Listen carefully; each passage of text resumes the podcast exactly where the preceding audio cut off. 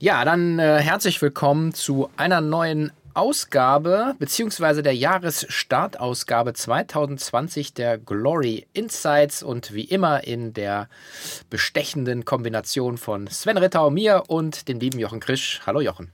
Hallo Sven. Herzlich willkommen bei den Glory Insights, dem Podcast für alle Investoren, Anleger und Börseninteressierte im globalen Onlinehandel. Von und mit Jochen Krisch und Sven Ritter. Ja, wir schauen ein wenig auf äh, das Blutbad heute, äh, was die Börse im E-Commerce äh, angerichtet hat. Und so richtig viele Gewinner gibt es nicht. Aber wo stehen wir denn mit den Glory 50, Jochen? Ja, wir sind leider unter die 200er Marke, 200er Marke gefallen was ich mir eigentlich nicht mehr vorstellen konnte oder auch nicht vorstellen wollte. Mhm. Ähm, aber 189, äh, jetzt heute, wo wir aufzeichnen, ist ein großer Sprung nach vorne. Also da geht es wieder Richtung 200 dann. Aber das war wirklich einer der schlechtesten Monate, muss man auch sagen, der Januar 2022. Und ähm, ja, aber crashbedingt. Also Dezember und November konnten wir ja immer sprechen, was was ist im E-Commerce im Argen oder an der E-Commerce-Bewertung im Argen, damit das, dass das runtergeht. Und äh, Januar war tatsächlich äh, durchgehend Blutbad, hast du so schön genannt.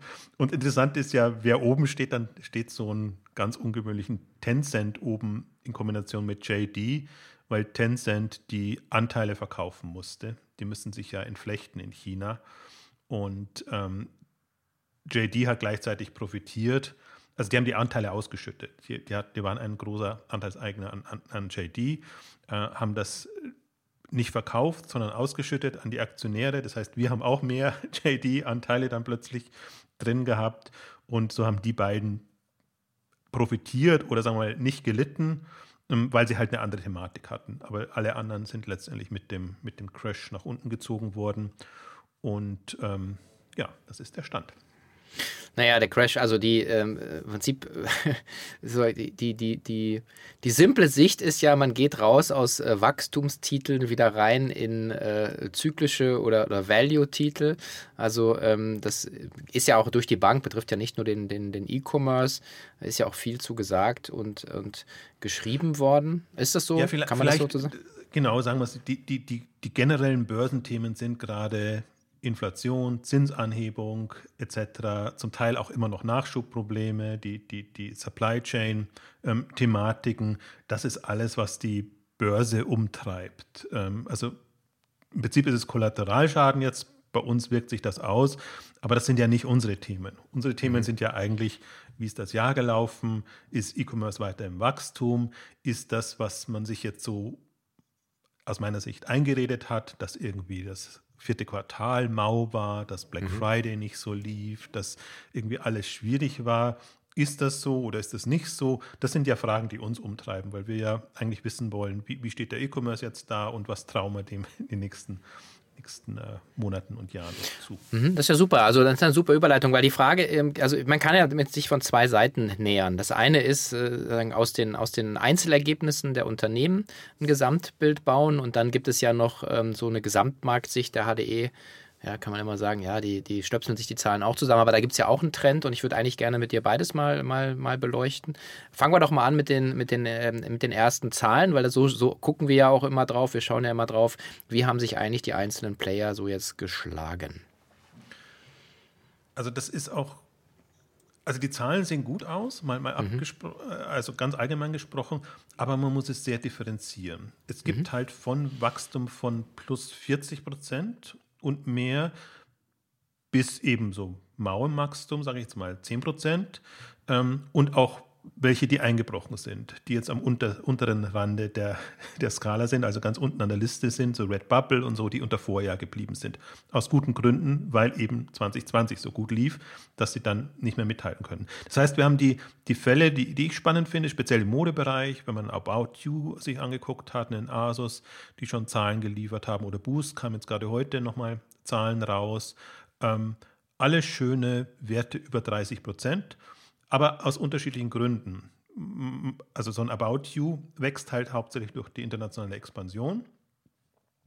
ist aber im, im deutschen Markt oder im, im Stammgeschäft im Rahmen, also man kann für 2021, muss man vielleicht mal generell sagen, keine Umsatzexplosion erwarten, weil 2020 so ein Boost war, dass man im Grunde froh sein kann, wenn es 10, 20 Prozent nach oben ging.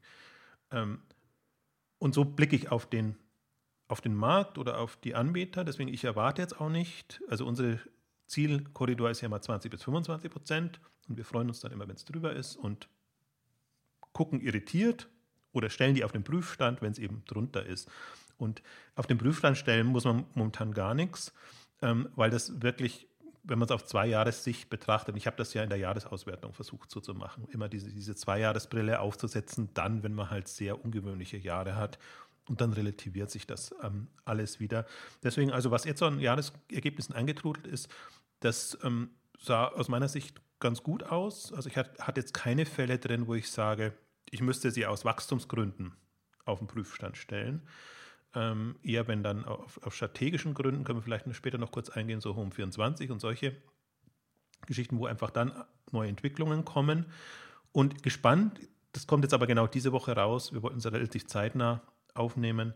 Ähm, die Zahlen von Amazon sind halt spannend, die jetzt ähm, dann in der ersten Februarwoche quasi, quasi kommen. Und das ist ja in gewisser Weise immer so ein Referenzwert. Wie muss man die Gesamtentwicklung der Relation einschätzen? Und die Erwartungshaltung jetzt so aus meiner Sicht ist halt, wenn Sie im Handelsgeschäft null Wachstum haben, auf, auf Vorjahr bleiben, dann sind Sie eigentlich schon gut. In dem vierten Quartal für, für 2021 sollte eigentlich schon so ein bisschen zumindest einstelliges Plus da sein. Aber Amazon war halt ein extremer Wachstumstreiber 2021, äh 2020. Und ja, so muss man es ein bisschen beurteilen. Das, das macht es nicht ganz einfach. Ich finde aber, das hat man, haben wir nicht nur bei den Börsennotierten, sondern auch eigentlich mit, mit jedem E-Commerce-Unternehmen, mit dem man spricht. Ja. Alle sind so ein bisschen ratlos.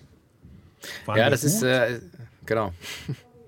Das ist so die spannende Sache, die wir, die wir ja auch sehen. Du, du hast ja auch äh, im Blog über ähm, den Fury, ähm, also unseren Fury-Ansatz gesprochen, dass wir ja auch so in die Unternehmen jetzt äh, reinschauen wollen, auch investieren wollen, die, die nicht börsennotiert sind, die mit Wachstumsambitionen sind. Und da ist ja dieselbe, ähm, ja, die, die, dieselbe Aufgabenstellung. Ja, sozusagen, wie, wie hat man 2021 äh, bewältigen können? Äh, wie ist man umgegangen mit, mit einem auch ja, Rückgang, einer Sättigung der Nachfrage, vor allen Dingen in diesen Monaten Oktober, November und Dezember? Eigentlich über alle Kategorien. Ist ja total spannend auch. Äh, und äh, also mit diesem, dieser auch, das war ja auch immer deine Sache, diese operativen Stretch 2020, ja, so eine Verdopplung der Umsätze quasi aus dem Stand. Dann 2021 eben so ein ja, normaleres Wachstum wieder. Und jetzt äh, ist auch eben wirklich die Frage, wo steht letzten Endes so der Onlinehandel und jeder Unternehmenslenker und jede Unternehmenslenkerin schaut so 2022 so sehr gebannt jetzt auch auf die Entwicklung, ja.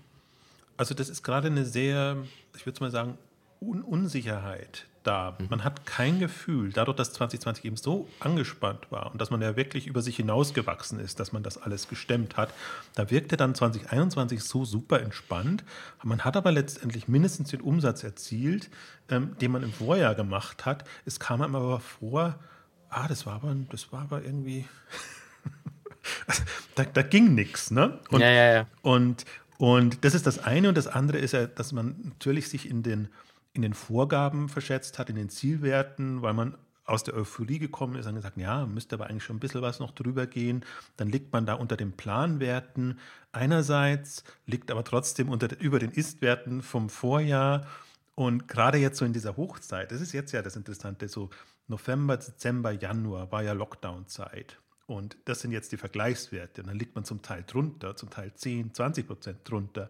Und normalerweise würde man Panik bekommen und gefühlt bekommt man die auch. Ähm, ist, also machen wir irgendwas falsch oder so. Ähm, aber das liegt einfach an diesem wirklich extrem hohen Vergleichswert. Und das meinte ich auch mit Amazon. Amazon hat da extrem abgeliefert 2020 und es würde einen wirklich wundern, wenn die das über, nochmal übertreffen haben können. Also der Ausblick war nicht so.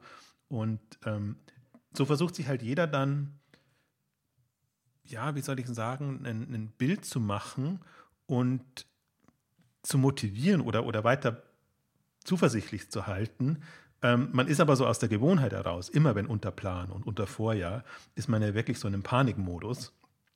Und ich finde, das überträgt sich einfach auch auf die Börse. Also noch, noch mehr jetzt ähm, im, im, dritten Quartal Zahlen, einfach, dass die Börse dann auch den Eindruck hat, ja, ist jetzt die Luft raus aus dem ganzen E-Commerce? Ähm, geht da überhaupt noch was? Und ähm, das ist halt, ist de facto nicht so. Wenn man sich nüchtern anguckt und die zwei, auf 2019 referenziert zum Beispiel, klar hofft man erstmal oder denkt sich, ja, das, das wenn jetzt, könnte jetzt so weitergehen, so wie 2020, irgendwie, da ist der Durchbruch quasi und, und das geht einfach voran, aber es ist halt ein externer Effekt gewesen. Das ist halt wirklich, das ist nicht, ähm, weil da irgendwie ein Knoten geplatzt ist, sondern weil der Onlinehandel halt das auffangen konnte, was stationär nicht tun konnte, schrägstrich durfte in, in, in der Zeit. Und ja, deswegen bin ich auch, sind wir gerade in so einer Ernüchterungsphase, was es super schwierig macht. Also jetzt von den, ja, man kann keine Euphorie entfachen. Das, das geht nicht. Das geben die Zahlen nicht her. Man, man kann aber auch nicht, kann, also man kann auch nicht in Depression verfallen. Da, dafür ist das alles zu gut.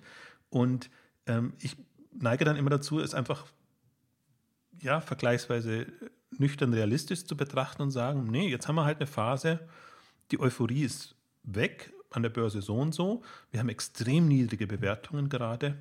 Und also im Grunde, also so wie ich sage am Anfang, ich hätte nicht mehr gedacht, dass es unter 200 geht. Ich gedacht, wow, jetzt unter 200, dafür ist es wirklich günstig. Also super, super, super günstig. Wenn, wenn, wenn, weil, weil ah, das Wachstum war ja weiter da. Das meinte ich ja so auf zwei Jahressicht. Ähm, Wachstum war da, die Kurse sind jetzt drunter, sind aber trotzdem zwei Jahre vergangen. Ähm, also deswegen, ähm, ich glaube, wir beide so und so haben lange nicht mehr so viel nachgekauft und, und, und uns Anteile gesichert in, in, in dem Bereich. Bitter ist es natürlich für die, die bei 300 oder noch mehr eingestiegen sind. Aber ähm, also das, das, also wir geben keine Empfehlungen hier, muss man dazu sagen. Aber wer sich das mal nüchtern anguckt, die Bewertungen und, und das Potenzial, was da drin ist und, und Geld übrig hat, sollte sich das wirklich genau angucken in der jetzigen Phase. Nicht dann, wenn wieder Genau, nachdem man ja auch verstanden hat, wo es hingehen kann, ja, und, äh, und vielleicht auch nochmal die Verknüpfung äh, so ein bisschen zu der Makroperspektive. Ähm, wie gesagt, ich habe die Verbandszahlen, äh, kann man ja immer so glauben oder nicht, aber die, die, sind zumindest in sich stimmig äh, über die Jahre. Und, äh, und der HDE geht eben äh, davon aus, dass der Onlinehandel ähm, letztes Jahr auch noch mal fast um 20 Prozent gewachsen ist. Und äh, insgesamt der Handel, da zählt auch der LEH dazu, das sind jetzt 550 Milliarden in Deutschland, äh, ist der Handel nochmal um 1,5 Prozent gewachsen. Das heißt aber auch im Umkehrschluss, dass der stationäre Handel rück, weiter rück, also das erste Mal wirklich rückläufig ist. Und das ist echt ein Novum. Und das ist für mich auch nochmal so ein, so ein Fanal, wo ich sage, ja, ähm, es geht ja nur in eine Richtung. Also wenn man sich einige Kategorien rausnimmt, Fashion äh, mittlerweile mit knapp 54 Prozent ähm, Online-Handelsanteil hat den stationären Handel den Rang abgelaufen. Ähm, gilt für Elektro größer 50, ähm, Medien, Spielwaren knapp unter 50. Also da gibt es schon Kategorien, die sind schon sehr weit. Ja, und es gibt aber eben Kategorien, die auch noch, ähm, die noch aufholen müssen. Also das ganze Food-Thema, das ganze DIY-Baumarkt-Thema. Ähm, also da gibt es noch so viel Luft nach oben. Und, ähm, und das finde ich so in dem, in dieser, ja, in dieser Bewegung, die, die da stattfindet, dann eben, was wir ja gerade gemacht haben, auf die einzelnen Firmen zu gucken ähm, und da auch dann zu sehen, es gibt von bis, aber jeder macht nach wie vor einen sehr, sehr guten Job. Und jetzt ist die Frage, trifft der sehr gute Job eben auch wieder auf die, äh, auf die Nachfrage? Weil das muss man ja auch sagen, auch als Verbraucher und Konsument ist man ja auch so ein bisschen verwirrt. Ja, du weißt ja nicht, wo sollen die Budgets hin? Jetzt habe ich mein Haus renoviert, ich habe schon mein Sofa gekauft. Äh, kann ich in Urlaub fahren? Ja, nein. Ja, aber das spielt ja alles rein. Also so ein bisschen auch diese ja. Unsicherheit, dass du sagst, naja, was machst du jetzt mit deinen Budgets? Und ich glaube, wenn sich das jetzt wieder so ein bisschen fängt im Laufe des Jahres, werden wir auch wieder einen normalen äh, Jahresverlauf dann irgendwann mal wieder sehen. Aber ist ja durchaus interessant, weil du Mode ansprichst. Also Mode hat natürlich dadurch gelitten, dass das ähm, die, die Stationären geschlossen hatten. Aber wenn man sich jetzt die Zahlen auch anguckt, jetzt in der Zeit, also wie gesagt, da war geschlossen im Vorjahr und es sind trotzdem entsprechende Wachstumsraten da noch, noch im Modebereich. Also das, das finde ich dann schon wieder ein, ein Phänomen. Hat mich auch ehrlich gesagt überrascht, dass die vergleichsweise gut dastehen, weil das war so ein zweigeteiltes Bild. Die einen sind auch durch Corona super gekommen, weil sie das Sortimente umstellen konnten. Und die anderen hat schon ziemlich gebeutelt, weil einfach gerade eher so die exklusiveren, wertigeren Teile, modischen Teile, so muss man es auch sagen, nicht, nicht so gefragt waren. Aber kommt hin. Also gerade dieses, dieses 20 Prozent Wachstum muss ja auch abgedeckt sein von den Unternehmen. Und, und das ist da, im Schnitt ohnehin. Ähm, also man muss halt wirklich gucken, man muss echt relativieren und man muss auch wirklich nach Kategorien relativieren. Eine, eine boomende Möbelkategorie ähm, tut sich natürlich 2021 schwer, also im, im Corona-boomende. Wayfair wird da ganz ähm, schlimm aussehen. Ähm, so unsere hiesigen, so Home24, Westwing haben sich eigentlich ganz gut gehalten und, und, und entwickelt. Also doch noch ein gutes Wachstum hinbekommen. Und ähm, insofern ist das im, im Mix, passt das dann auch. Und so stellt sich auch das Jahr ein, aber das ist halt jetzt die, jetzt deswegen finde ich das spannende Monate gerade. Jahresergebnisse ist immer für mich die spannendste Zeit. Ich bin gar kein so großer Freund von Quartalsergebnissen. Das ist immer schön zum Update, aber im Grunde auf das Jahr gesehen entscheidet sich es dann, wie, wie gut lief oder nicht gut lief Und wir sprechen jetzt ja nur über Topline, Bottomline ist ja doch mal das, das, das andere Thema dann auch. Und ähm, insofern ist das gerade schon wie soll sagen, das hat so, so, so viele Überraschungsmomente gerade drin. In den vergangenen Jahren war es halt immer sehr berechenbar. Und jetzt musstet ihr bei, bei jedem Unternehmen, denkst du dann, ja, echt, wow, oder ups, das ist aber jetzt vielleicht doch etwas äh, negativer, als ich es erwartet hätte und muss ich es dann erst wieder herleiten. Ähm, also deswegen ist das, finde ich, gerade eine, eine, eine sehr spannende Zeit. Und ein bisschen ärgerlich daran ist halt tatsächlich, dass die Crash-Phase kommt wenn die Phase kommt. Also wir hatten das letzte Mal schon gesagt, es wird ein holpriges erstes halbe Jahr. Das, weil eben die Zahlen jetzt so reinkommen und dann in der Börsenwahrnehmung vielleicht nicht so sind, wie, es eine kurzfristig tickende Börse er, erwarten würde.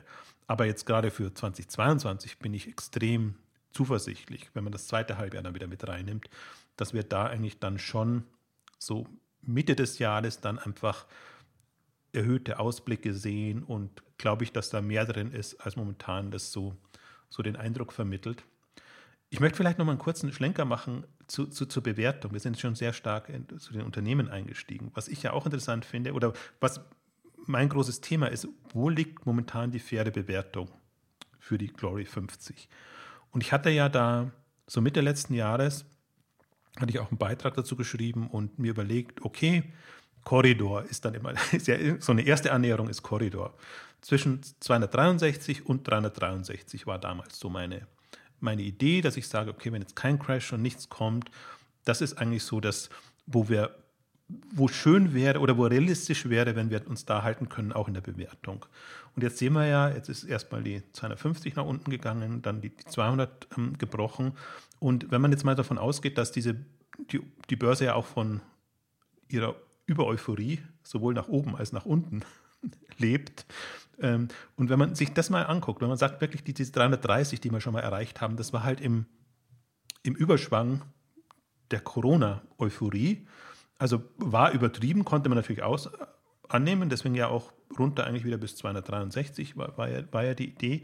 Und wenn man es jetzt ähnlich sieht, dass man sagt, jetzt ist halt alles ganz schlimm und alles ist, ist also die Börse versucht halt, also die ist halt auch gerade in so einer Umbruchphase, also alles extrem niedrig bewertet. Und wenn man die beiden ähm, Extremwerte mal rausrechnet, also sprich einfach nur einen Mittelwert macht, dann kommt man tatsächlich wieder so auf die 260.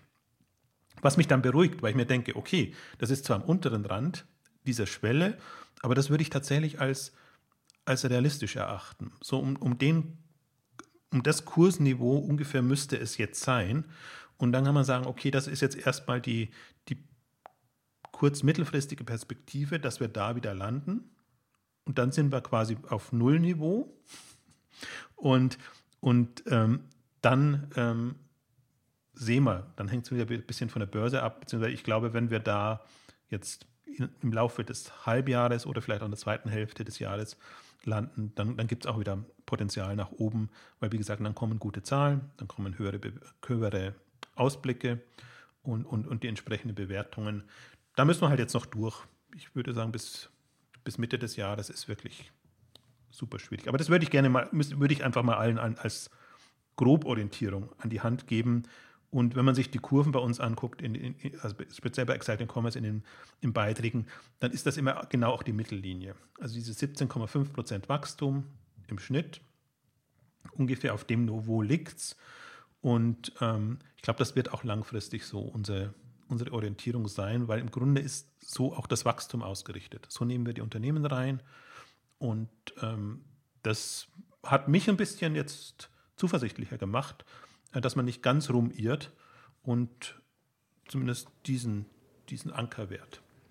Ja, ich denke, also äh, ich, also ich finde, äh, finde es auch jetzt, ehrlich gesagt, freue mich auch gerade so über unser Gespräch, weil es geht ja so ein bisschen um das Rausarbeiten von, ähm, von Signalen. Also ist so Signal und Noise, ja, und das ganze Aktiencrash, Noise oder die Überbewertung, Übertreibung und Untertreibung, das ist das eine. Und das andere ist ja, und das ist ja das, was wir hier versuchen, ist, was sind denn so die, die, die Signale, die, die roten Punkte, äh, an denen man sich hangeln kann. Und ich finde nochmal zusammenfassend ist halt sozusagen generell der Trend, äh, online wächst und gewinnt gegenüber stationär und nimmt ihm Anteile ab. Das heißt auch 2021 das Konsumverhalten hat sich Richtung online verschoben und dort etabliert. Dann haben wir die einzelnen Unternehmen, die ähm, hier äh, gute, solide Ergebnisse abliefern im Vergleich zu 2020 eben sagen, ja, ist halt zu weniger gegen das Superjahr. Und das Dritte, was du ja schön rausgearbeitet hast jetzt, ist dieser Korridor, also wo würde man letzten Endes liegen, wenn man die Ober-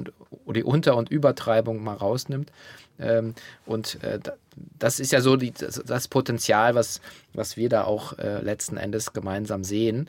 Äh, wie gesagt, keine äh, Investitionsempfehlung, aber äh, eine Einladung, sich mit dem Thema auseinanderzusetzen, ob nicht jetzt ein guter Zeitpunkt ist, ähm, ja, den Signalen vielleicht, äh, vielleicht zu folgen. Und ähm, ich glaube auch immer, dass in diesen Zeiten, wo es, wo es so Verwerfungen gibt, ähm, vor allen Dingen nach unten, ähm, ist immer, ja, sagt man ja so, in Zeiten der Krise sind die größten Vermögen gemacht worden. Ist halt wirklich, man muss sich dann echt Scheuklappen aufsetzen. und klar, jeder, der jetzt gerade ins Depot guckt, ähm, kriegt Angst und Panik, äh, wenn er sieht, wie das abgerauscht ist. Und vor allen Dingen hat man ja immer im Hinterkopf, wo es mal stand.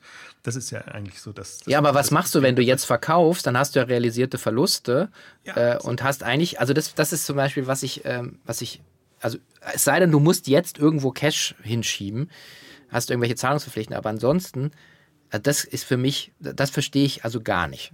Also ganz ehrlich. Ja, deswegen würde ich auch jedem persönlich empfehlen, in Korridoren zu denken und zu arbeiten. Wo ist mein, mein Ankerwert? Was halte ich für realistisch? Und wo, ab, ab wann bin ich bereit zu kaufen? Und wo empfinde ich es als günstig? Ich glaube halt immer, wenn man, sei es Fondsanteile, ETF oder, oder Einzelaktien, wenn man kauft, muss man ja sagen, okay, jetzt ist es mir wert. Und wenn es runtergeht, muss man sagen, jetzt bekomme ich es für einen Discount. Also sonst hätte man es nicht kaufen müssen. Sonst ist es eigentlich nur Spekulation und sehr wackelig. Dann hat man gar kein Gefühl dafür. Aber im Grunde, das wäre die, die nüchterne Betrachtungsweise. Ist leicht gesagt und ist gerade für jemand, der das noch nicht so lange macht, schwierig. Aber wenn man das schon mal 30, 40 Jahre so Börsen Geschichten und Entwicklungen mitgemacht hat. Ähm, das ist inzwischen meine, meine Einstellung zu dem Thema. Deswegen bin ich auch, also ich möchte auch gar nicht mehr in dem Panikmodus agieren und auch im Grunde nicht rechtfertigen. Ich habe es diesmal auch vermieden, bei Exciting Commerce bewusst ähm, immer wieder zu erläutern, warum das jetzt passiert, weshalb und was realistisch ist, etc. nicht. Das hatte ich bei den letzten Malen immer noch gemacht. Da war auch, auch der Fonds noch sehr jung. Und ich glaube, da muss man ein bisschen, bisschen die Erwartungshaltung steuern und, und alle Beteiligten mitnehmen. Inzwischen haben wir fast sieben Jahre ähm, Historie da drin. Man sieht auch die zum Teil ja auch großen Schwankungen, auch die Crash-Phasen, die da drin waren. Und im Grunde ist es immer dasselbe Muster. Ähm, wir haben nur den einen Vorteil jetzt, wir sind sehr viel breiter aufgestellt. Man hat sehr viel mehr Nachschub. Wir haben noch Kandidaten auf der Liste, die einfach, die man jetzt wieder angucken kann, weil sie im Grunde jetzt äh, in Bewertungen sind, dass man sagt, okay, jetzt, jetzt lohnt sich die auf jeden Fall reinzunehmen, weil wir halt wirklich auch eine, Phase hatten, wo auch bei den Börsengängen, das waren einfach absurd hohe Bewertungen. Die, ich gönne die jedem Gründer und jedem Investor auch. Und wenn er einen Käufer findet zu den Bewertungen, schön. Aber realistisch betrachtet, das waren schon wirklich die, die Börsengänge, das war, das war Irrsinn, deswegen haben wir wenig reingenommen, nur ein paar, wo wir sagen, okay, da führt eigentlich kein Weg dran vorbei und haben eigentlich bei allen die Hoffnung gehabt, wenn der erste Kurseinbruch, Kursrückgang da ist, dann schlagen wir zu. Das macht keinen Sinn, das zu machen. Man hat es ja selbst gesehen bei einem About You. Ne? Also wir waren so im Grunde froh, dass wir da reingekommen sind beim Börsengang. Das war auch nicht eine, mal eine Ausnahme, war nicht eine übermäßige Bewertung, aber sind halt jetzt 20, 25 Prozent günstiger. Das heißt, man hätte immer noch reingehen können. Und das sind halt dann die, die Nachkaufgelegenheiten. Und ich glaube, so muss man es ein bisschen betrachten. Ja, und apropos Nachkaufen, also ich habe, ich mache den Fehler auch immer mal wieder, weil ich dann so sagen, dieses Buying the Dip, ja, aber du weißt ja nicht, wann der Dip ist oder wo, was ist, was ist ganz unten. Also was eigentlich eine ganz gute, äh, sagen ja auch alle, Methode ist es einfach immer mit, mit Teilbeträgen, einfach wenn man sagt, okay, das fällt jetzt auf 2,7, also Amazon, typisches Beispiel gerade, ja, von über 3000 Euro, dann auf 2,8, 2,7, 2,5, 2,4 und dass man einfach immer sagt, ja, dann, äh, also, äh, also das Unternehmen wird ja nicht auf Null rauschen, weil es also Amazon ist jetzt so, ist ja immer, sagen wir mal, wenn du Glory 50 nicht machst, kannst du wenigstens Amazon machen, äh, um das Segment abzudecken. Und, äh, und, und ich glaube, so kann man da auch mit ruhiger Hand agieren. Dann hat man so einen schönen Cost-Averaging ähm, für die Investitionen und, äh, und das, das funktioniert eigentlich ganz gut, glaube ich. Also ich versuche auch immer darauf hinzuweisen, und ich mache es immer so, immer auch gleichzeitig auf die Bewertung zu achten. Ähm, der Kurs ist das eine und das ist verführerisch, wenn man sagt, ja, 30 Prozent runtergegangen und man geht immer so von selbst davon aus, das müsste auch wieder den Höchstkurs erreichen, was ja auch nicht unbedingt jetzt Gott gegeben ist, aber parallel einfach dann auch auf die Bewertung zu gucken und wenn man sich halt momentan anguckt, also die ganzen britischen Werte, das ist ja, haben wir das letzte Mal schon kurz, kurz angedeutet, das ist ja absurd. Ein, ein Asus ist noch hm, okay, aber auch super günstig, Boohoo, AO, Hut Group, äh, wie sie alle heißen. Also das sind sind Bewertungen, die also zu Plusniveau. ja, wirklich. Zum Teil 05, 04, AO, ich weiß gar nicht, wo die jetzt äh, inzwischen hingehen. Also als ob die, äh, als ob, ob, da gar nichts mehr ginge oder so, als ob die mhm. am Rande der, der Pleite wären. Mhm. Und dann, dann wird es einem immer noch klarer. Dann hat man auch mehr Zutrauen, finde ich, wenn man einfach sieht, okay, die machen 5, Millionen, 5 Milliarden Umsatz, sind aber nur mit drei, zweieinhalb oder noch weniger bewertet, dann, dann ist das eine, eine griffigere Kennzahl und eine substanziellere Kennzahl, als, als jetzt nur die Kursentwicklung ähm, sich anzugucken. Und, und das war ja auch mein Punkt jetzt, was die Glory 50 angeht, wenn ich sage, okay, ich schätze die jetzt so bei 250, 260 ein, realistisch, wir sind jetzt bei 189, also so ist meine Herangehensweise dabei und das ist aus meiner Sicht dann der Discount, äh, den man nutzen kann, wenn man verfügbares Kapital hat. Das ist natürlich auch immer so eine, so, so eine Frage dann. Aber ähm, das ist, glaube ich, sowohl als, als Fondsbetreiber oder jemand, der, der da Analysen macht, ähm, eine Sichtweise, aber privat auch genauso. Ja, also noch und dann an dieser Stelle natürlich der Hinweis, äh, keine äh, Anlageberatung, kein Anlagetipp und äh, jeder, der sich an der Börse engagiert, sollte sich der Chancen, aber natürlich auch der Risiken und der Verlustrisiken hier bewusst sein. Und für jeden, der äh, oder die sich mit Anlagen beschäftigt und eben nicht in Richtung Einzelaktien, also Stockpicking gehen möchte, sind natürlich ETFs oder eben sowas wie eine Glory 50 so eine Konstruktion, also wo man einfach ein Basket hat, einfach mal Sachen, die man sich, glaube ich, anschauen kann. Weil, sagen wir ja auch immer, wir wissen ja nicht, in die Zukunft schauen kann keiner. Wir sind immer erstaunt, was im Nachhinein dann einfach sehr gut gelaufen ist. Und wie viele Aktien haben wir jetzt drin? 57, 56? 56 und ja. wir sind gerade eben am, am Basteln, was man rausnimmt. Mhm. Tennis können wir vielleicht auch kurz noch ansprechen. Ja, gerne. So Abstiegskandidaten sind eigentlich Webshop, ähm, weil wir gucken müssen, also wir haben schon China reduziert, und aber China ist ein wackeliges Feld und Webshop ist eigentlich jetzt die, die am schwächsten dasteht und Home24, ähm, weil es aus Strategiegründen. Die Butlers-Übernahme ist nicht wirklich äh, das, was wir uns für einen Online-Pure-Player wünschen. Und da gibt es zum Beispiel eine, eine, schöne Alternative, Temple und Webster, der äh, ein australischer äh, Online-Möbelhändler, der einfach in jeder Beziehung gut dasteht, aber noch extrem hoch bewertet war. Und das wäre dann so eine Alternative. Und aber wir haben noch, es gibt noch ein Enjoy, es gibt ein Rent a Runway, es gibt noch viele andere, ähm, jetzt kann ich Ozon, Allegro und, und die ganzen osteuropäischen, die wirklich noch auf der Liste sind. Und ähm, wo wir halt gucken, wie, wann und wie wir die reinbringen. Und wir hatten ja gesagt, wir gehen tendenziell, machen wir es nicht davon abhängig, dass wir jetzt nur 50 haben wollen, sondern alles, was den Kriterien genügt, Wachstum ist da, der Regel Gründer geführt und einfach strategisch spannend, ähm, nehmen wir mit rein, mit, damit wir einfach wirklich einen, einen, einen breiten Mix haben und im Grunde immer sagen können, alles sind würdige Kandidaten, die da drin sind. Nicht alle werden funktionieren, aber glücklicherweise sind es nur wen ganz wenige, die wirklich dann, dann floppen. Stra und strategisch spannend ist dann immer, was Jochen und Sven gefällt, sozusagen. ja, ja, nee. ja, gut, aber das Nein, ist ja, ist ja so, als ob du, ob du Dirk Müller, äh, also, nee, also jeder hat ja so ein bisschen seinen, seinen Flavor und ich glaube, wir sind jetzt so voll transparent, was, was, was, wir, genau, was, wir, was wir feiern und was wir nicht feiern. Ja. Genau, wir sagen ja auch was. Also klar, wir sind Richtung Plattform, wir sind Richtung ähm, Online Pure Play, Spezialisten, also wir sind nicht, äh, nicht in Richtung Flächenübernahmen oder so. Da sind wir nicht nee, so die also Fans sind, von. sind nicht in. Ähm, ich, ich halte mich jetzt mit meiner Aussage ja. zurück. Und, und, den Rolltreppenfaktor, den bewerten wir auch nicht positiv, genau. Das ist immer so ein Insider, den versteht, glaube ich, gar niemand. Ja, doch. Aber, man muss, man muss ja einfach auf, auf Twitter folgen, dann versteht man den Witz. Ja, stimmt. Genau. Aber stationär sind wir auf jeden Fall keine Freunde. Also gar nicht so, weil wir stationär schlecht finden, sondern weil die Kundenfrequenzen nicht da sind. Also kann man ja. immer runterleiern. Die, die Leute gehen nicht hin, es rentiert sich nicht. Irgendwann wird ja. das obsolet sein, ob man es will oder nicht. Ähm, mhm. das, das ist, also meine Leidenschaft dafür wäre da, aber nüchtern aus Business-Sicht betrachtet, ist das halt wirklich eine sehr, sehr schwierige Geschichte. Und jetzt gerade haben wir so viele Pleitekandidaten im Prinzip da, äh, die einfach nicht pleite gehen konnten, durften, etc. ja. ähm, das wird noch äh, lustig werden. Ne? Ja, das, das kommt alles noch. Und man ja. sieht ja, also man sieht ja, mich freut es ja dann auch wieder fast ein bisschen, dass Galeria ist halt jetzt so, an dem sich alle reiben, aber das ist im Prinzip das, das Symbol dafür. Rettet mhm. man, also die sind in Not, sind genauso betroffen wie alle anderen. Ja. Ist es das wert, sowas mit Krediten etc. zu retten? Ja, und am Ende finanziert man ja, und da wird es natürlich jetzt so ein bisschen äh, standortpolitisch natürlich äh, die, äh, die Betreiber der, der, der, der, Flächen, also die Immobilienbesitzer. Also es ist eigentlich sozusagen eine 1 zu 1 Weiterreichen an die, die eh schon die Knete haben. Also das ist so, also mal losgelöst vom Businessmodell, das ist eigentlich irgendwie, also nicht mehr wirklich nachvollziehbar. Aber und der, ja, klar.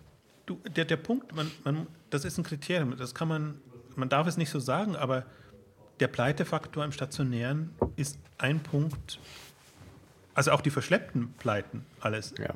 Das ist etwas, wovon online extrem profitieren ja. wird. Und als, als Investor und als Anleger ist das etwas, was ich äh, mit berücksichtigen muss. Also so unschön ist es für die einzelnen Unternehmen ist und so bedauernswert. Mhm. Wir hatten ja auch immer wieder Einzelne dann im, im K5TV oder, oder so. Ähm, die versuchen ihr Bestes und jedem Einzelnen wünscht man alles Glück, dass das dann mhm. auch aufgeht. Aber strukturell ist es einfach nicht lösbar und da. Wobei, was, was nochmal vielleicht auch nochmal ein Aufruf, dich die K5, im K5 Club nochmal die, auch die Gespräche mit LT oder äh, Bräuninger oder ähm, mit Engelhorn anzuschauen. Also ist auch da, wo die Gründer geführt sind, ja, da, da, ist extrem viel Kreativität, ja, da hast du irgendwie gute Ideen, auch die kommen in der Digitalisierung voran. Äh, und dann gibt es halt die, die von dir genannten Kameraden oder auch Mediamarkt und so Co., äh, die eigentlich alle jetzt an diesem ich weiß gar nicht, an diesem billigen Geldtropf da hängen und äh, diese Zombifizierung. Also ich bin gespannt und äh, Auguste Comte sagt, gouverner c'est prévoir. Also wenn man ein bisschen Vorhersicht hat, äh, glaube ich, ist es eine spannende Gelegenheit, sich mit dem Thema zu beschäftigen, auch wenn wir gerade, wie ich gesagt habe, ein bisschen auf die Mütze gekriegt haben bei der an der Börse. Aber das ändert ja nichts in der Substanz der, der einzelnen Firmen, also der Online-Händler. Ja, das muss man ganz klar sagen. Ja, dann 35 Minuten fast gute Zeit. Ich glaube, war ein, war ein guter Einstieg ins äh, sehr, sehr spannende Jahr 2022. Ich freue mich, äh, äh, also ich freue mich wirklich drauf, also in, in beide Richtungen, was da passiert. Ähm, wir beide wissen es nicht. Wir können nur sagen, dranbleiben. äh, am besten auf jeden Fall Jochen äh, auf Twitter abonnieren. Ähm, ich bin nicht so aktiv da, äh, mich lieber bei LinkedIn.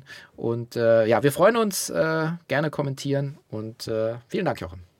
Bis zum nächsten Mal. Tschüss.